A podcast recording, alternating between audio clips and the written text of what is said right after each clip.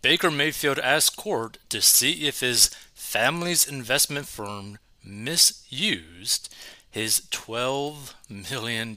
So, who knows, potentially maybe he lost his 12 million. Let's check this out.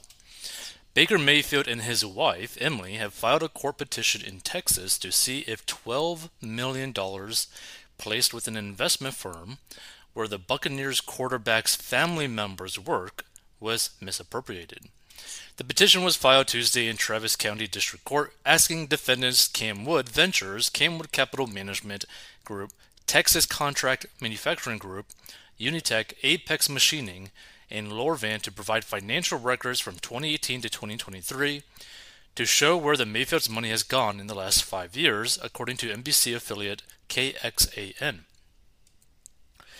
Baker's Mayfield's father, James, and brother, Matt, work for the investment firm according to the Austin American Statesman. From January 2018 through present, more than $12 million was transferred from petitioners' personal accounts and routed through various entities and investments, the court filing claims. Petitioners have been unable to account for or obtain information about the current location or status of those funds. So, it's not a maybe. They literally don't know where the hell the money is. This is $12 million. Oh my god.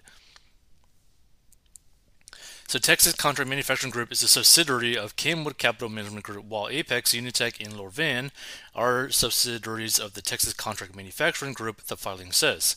A substantial sum of petitioners' assets were transferred out of petitioners' personal accounts to, two, uh, to TCMG, potentially at the direction and supervision of Camwood Group and or Camwood Ventures, and were used by TCMG to fund certain investments, make certain acquisitions, or to fund certain loans, the petition claims.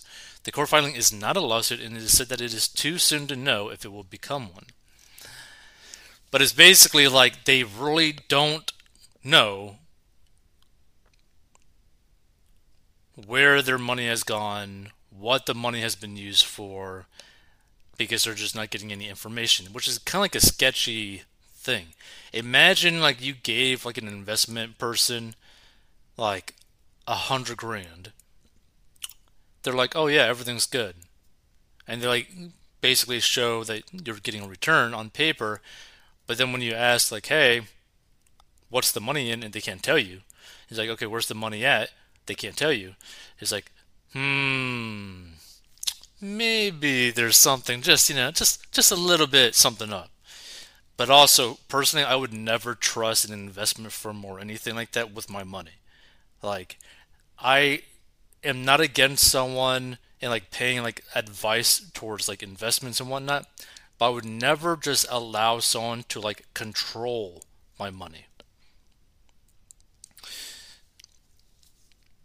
It is too early to know whether a suit is likely or even anticipated, the petition said, and at this time, petitioners have been deprived the information and documents needed to analyze whether their assets have been misappropriated. Mayfield is likely to beat out Kyle Trask for the Bucs' opening week starting job, according to longtime team reporter Eric Kaufman.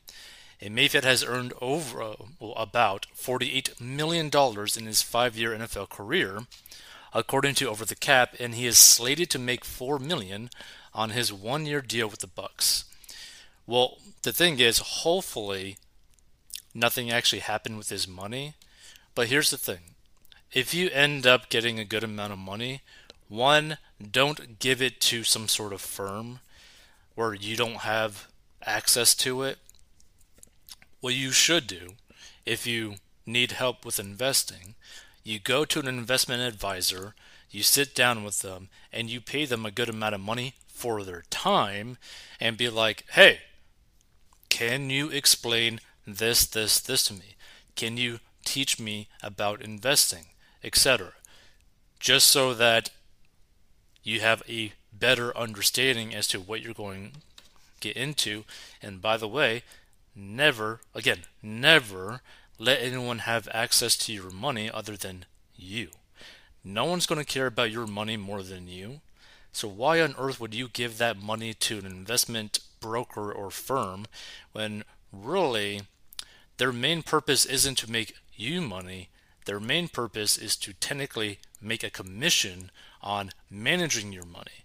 So if they're able to grow your income, like grow your investment, that's just a plus because really they don't care whether you necessarily make money or lose money. As long as you keep the money with them, they make money. They tend to, you know, make about like a 1 to 2% management fee. So 1% of a million dollars every single year will add up. It's just something to like really think about. Like investment firms aren't really your friends. Like you gotta look out for yourself. Let's see. Any comments on this? No, no.